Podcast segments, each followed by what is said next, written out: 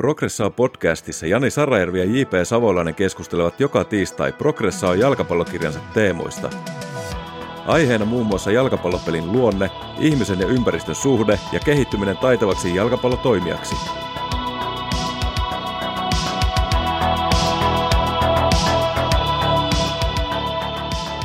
Tervetuloa arvoisa kuulija Progressaan pariin. Tänään puhutaan kilpailusta harjoittelussa. Eli tällainen ajatus on tullut itselle mieleen, että treenissä vähän niin kuin siellä on paljon pelejä, pelinomaisia harjoitteita, mutta siellä itse asiassa pelata samalla tavalla kuin mikä se peli oikeasti on, eli että siinä on niin kuin lopputulos, että jompikumpi joukkue voittaa tai häviää tai sitten tulee tasapeli. Mitäs Jani sun kokemukset pelaajana ja valmentajana, onko harjo- harjoittelussa paljon kilpailtu paljon vai onko se ollut enemmän tästä opettamista tai vähän niin kuin näennäistä, että jompikumpi tekee ehkä vähän enemmän maaleja? Joo, kyllä se on vaihellut tässä valmennusura aikana ja kun on erilaisessa ympäristössä toiminut, niin siihen on vähän suhtauduttu eri tavoin tuohon kilpailuelementtiin ja ehkä semmoinen yleinen ajatus on jäänyt mieleen, että se kilpailu on jotakin, joka niin kuin lisätään siihen harjoitteluun tai pelinomaiseen tai peliin siellä harjoituksissa niin kuin ekstrana, jos lisätään. Eli siihen kuuluu siis ajatus, että se kilpailu ei ole niin kuin sisäinen ominaisuus siinä niin kuin toiminnassa, että se sitten lisätään sinne, jos halutaan. Eli ajatellaan, että se on niin kuin vähän niin kuin se opettaminen sitten siellä enemmän olemassa oleva juttu siellä harjoittelussa. Sehän on aika mieletön ajatus jopa, koska jalkapallon peli ensisijaisesti ja pelissä on aina se lopputulos on mitattavissa jollain tavalla, esimerkiksi maalien määrällä.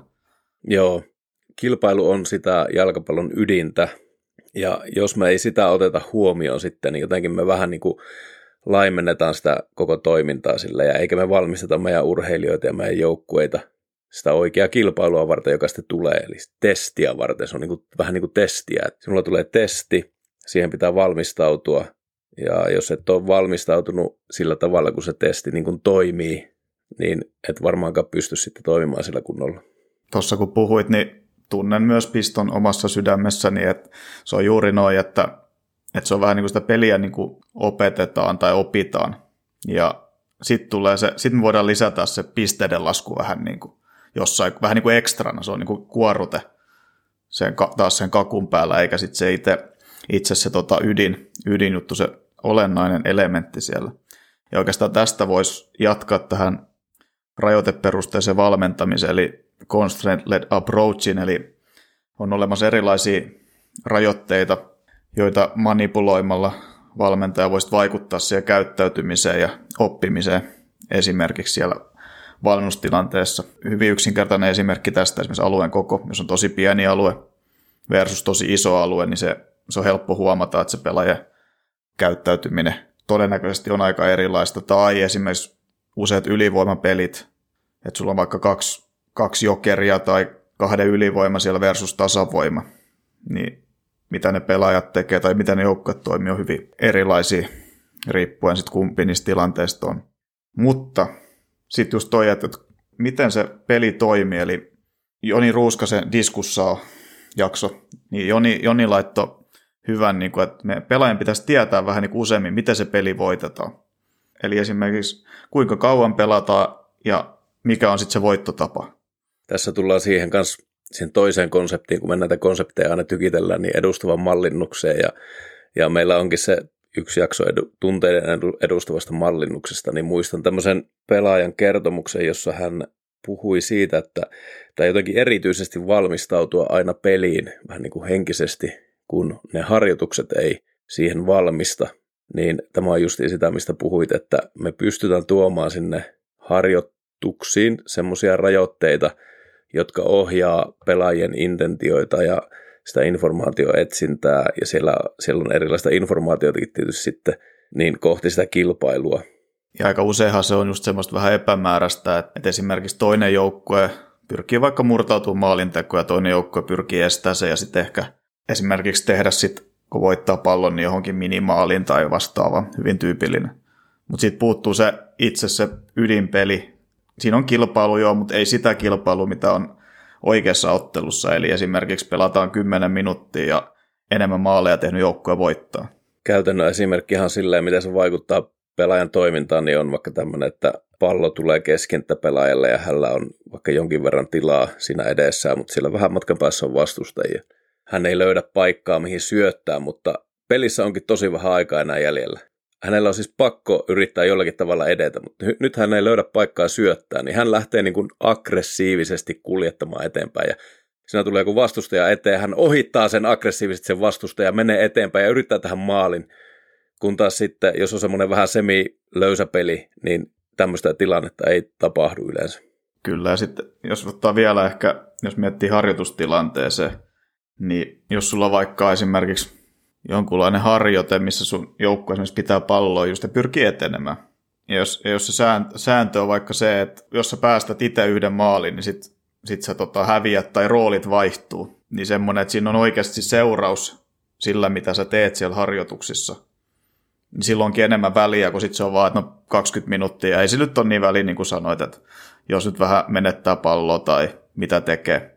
Niin tämän takia silloin on merkitystä että kilpaillaanko vai ei, koska se vaikuttaa tosi voimakkaasti, tai voi vaikuttaa tosi voimakkaasti siihen, mitä siellä tapahtuu. Sitten semmoinen todella tärkeäksi kokemani asia, mikä on vähän niin kuin ulkopuolella noita valmentajan asettamia rajoitteita, niin on semmoinen yleinen kilpailullisuuden merkitys ja ymmärrys suomalaisessa jalkapallokulttuurissa. Ja väitän näin, että meidän pelaajat ei ole superkilpailullisia niin kuin yleisesti, mutta ei ole myöskään valmentajat, eikä meidän kulttuuri ohjaa yleisestikään semmoiseen johonkin muuhun kuin keskiverto tekemiseen niin kuin isommassa mittakaavassa. Että se semmoinen niin kuin perusolemisen tila eroaa meillä keskimäärin suomalaisessa jalkapallossa, kun vertaa johonkin vaikka johonkin, vaikka Saksaan enemmän tai Yhdysvaltoihin nyt naisten jalkapallosta, kun puhutaan, niin siellä puhutaan aina siitä kilpailullisuudesta ja se on oman kokemuksen mukaan totta, että ne on niin kuin kilpailullisia. Niin se ei ole pelkkä se, että tehdään harjoituksia, tehdään peleissä, vaan se on niin kuin elämäntapa. Se on sitä koko elämää ennen sitä testiä, pelipäivä, testipäivä, niin päivät, viikot, kuukaudet, vuodet ennen sitä, miten sinä kuljet sitä polkua kohti sitä mahdollista menestystä tai sitten ei menestystä ollenkaan. Sitä ei tiedä urheilussa, että mitä tulee tapahtumaan, mutta se on siis elämäntapa. Jos me ei sitä ymmärretä, niin silloin voi konsulentteja tehdä reeneihin kaikenlaisia, mutta ei tule tapahtumaan mitään. Jos me aletaan niin kuin enemmän sitä meidän kulttuuria niin kuin syvätasolla kasvattaa siihen suuntaan, että me oikeasti osataan kilpailla ja näin, niin tota, silloin meillä on mahdollisuus johonkin. Ja silloin reeneihin tulee erilaista toimintaa vähän niin kuin automaattisesti jo. Miten sitten, jos mietitään niin kuin yksittäistä harjoitusta, jos, jos siihen nyt lisätään, niin kuin nyt lisätään tai säilytetään, ei, ei lisätä, vaan säilytetään se kilpailu joka harjoitteessa, niin onko se, onko se nyt pois siitä oppimisesta, kun tämä on nyt se vasta, tietynlainen vastakkainasettelu? Ei, tämä on ihan valheellinen vastakkainasettelu Tämä on jotakin pseudotiedettä taas heitellään välillä, että pitää niin olla joku tietty semmoinen optimi, optimileveli jossakin kilpailussa tai yrittämisessä, että silloin opitaan, niin tämä on saisse ja kukaan ei ole sitä tutkinut niin kuin varmaksi, että missä se niin kuin ihminen oppii. Niin ihminen oppii edustavissa tilanteissa. Se pitäisi olla jo selvää. Eli kun me mennään johonkin, me halutaan jotakin harjoitella jotakin tiettyä juttua varten, niin kannattaa harjoitella lähellä sitä tiettyä juttua. Sotilas harjoittelee sotaa varten, sodan omaissa olosuhteissa. Se ei ole sama olosuhde tietystikään, mutta se on, se on lähellä sitä, ne yrittää mallintaa sitä oikeaa olosuhdetta. Jalkapalloilija harjoittelee jalkapalloa jalkapallopelin omaisissa olosuhteissa mahdollisimman lähellä sitä, ja siellä se oppiminen tapahtuu. Kyllä, ja sit, sitähän se todennäköisesti tarkoittaa, että nyt kun säilytetään tämä kilpailu, niin se voi vähän vaikeuttaa ainakin aluksi sitä harjoittelusuunnittelua ja toteuttamista, koska sun pitää olla aika tarkka koska yksi asia ilmiö, mikä ainakin tapahtuu, sitten kun on niin selkeä, että miten se peli voitetaan, että ne pelaat siitä harjoitteesta kaikki porsareijat tai ne ohjautuu todennäköisesti tosi voimakkaasti ja sitten sit se ehkä se, mitä sä haluat tai kuvittelit haluavasi siitä harjoitteelta, niin ei toteudu. Kyllä. Se on monesti nähty asia, että kun olet pelaaja reeneissä, niin nämähän yrität löytää aina ne keinot voittaa sen pelin.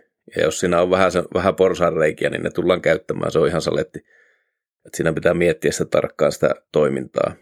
Sitten tässä on paljon vaihtoehtoja, että eihän tarvi olla välttämättä ihan niin kuin jalkapallopelissä, että voi olla esimerkiksi just se, että tietty aika pelata, voi olla tietty yrityskerrat, voi olla erilaisia tapoja, voi olla erilaisia niin kuin pisteiden laskusysteemejä kautta, että mikä sitten riittää voittoon. Voi olla, että paras kolmesta maalista tai voi olla sitten se ajan loppuun. Niin kuin, on, tässä on niin kuin paljon vai- mahdollisuuksia myös. Voi jopa aika tehdä niin, että hetki aikaa vähän niin kuin opetellaan jotain juttua ja sitten sit tulee se vähän niin kuin se kilpailu loppu tai sitten jossain kohtaa. Et, et ei tämä ole niin kuin rajoittava tekijä taas mun mielestä lainkaan, että me jotenkin suljettaisiin nyt sitä toimintaa johonkin tosi tiukkaan lokeroon.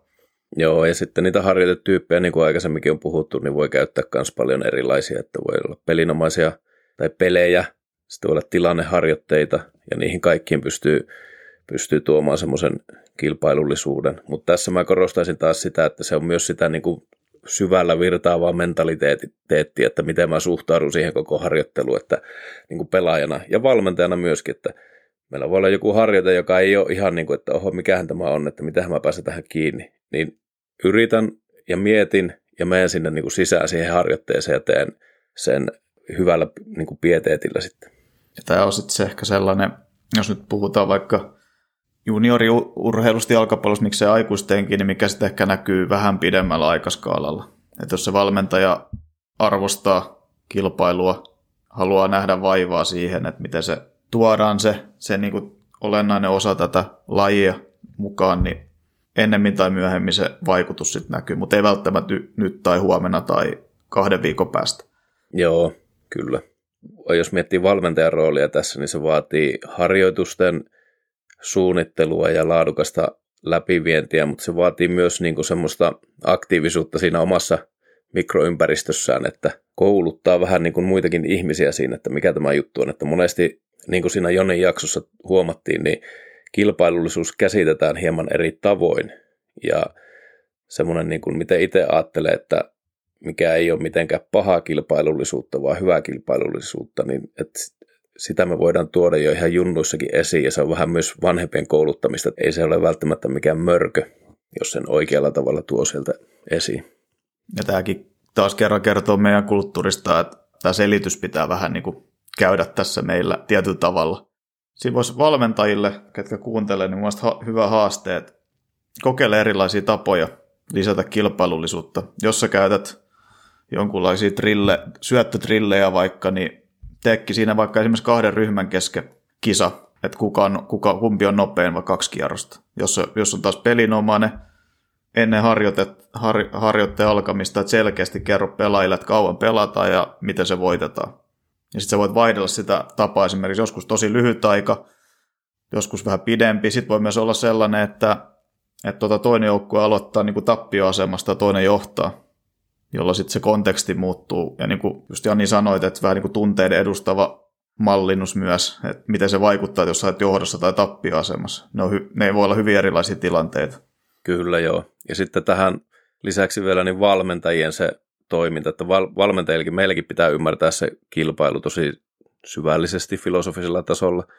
Mutta käytännössä niin mitä, mitä voi valmentajat tehdä, niin ottakaa tekin kilpailu, valmentakaa niitä omia, omia joukkueita siellä harjoituksissa ja, ja teota, niin, niin, kilpailkaa toisianne vastaan, valmistautukaa niihin peleihin hyvin, käykää vaikka omassa, omassa kopissa, tuutte ulos sieltä niin kuin oikean pelin ja oikeasti, niin kuin, että nyt me kilpaillaan tuota vastustajaa vastaan tässä ja yritätte myös valmentajina tehdä kaiken, että autatte omaa joukkuetta ne voittoon.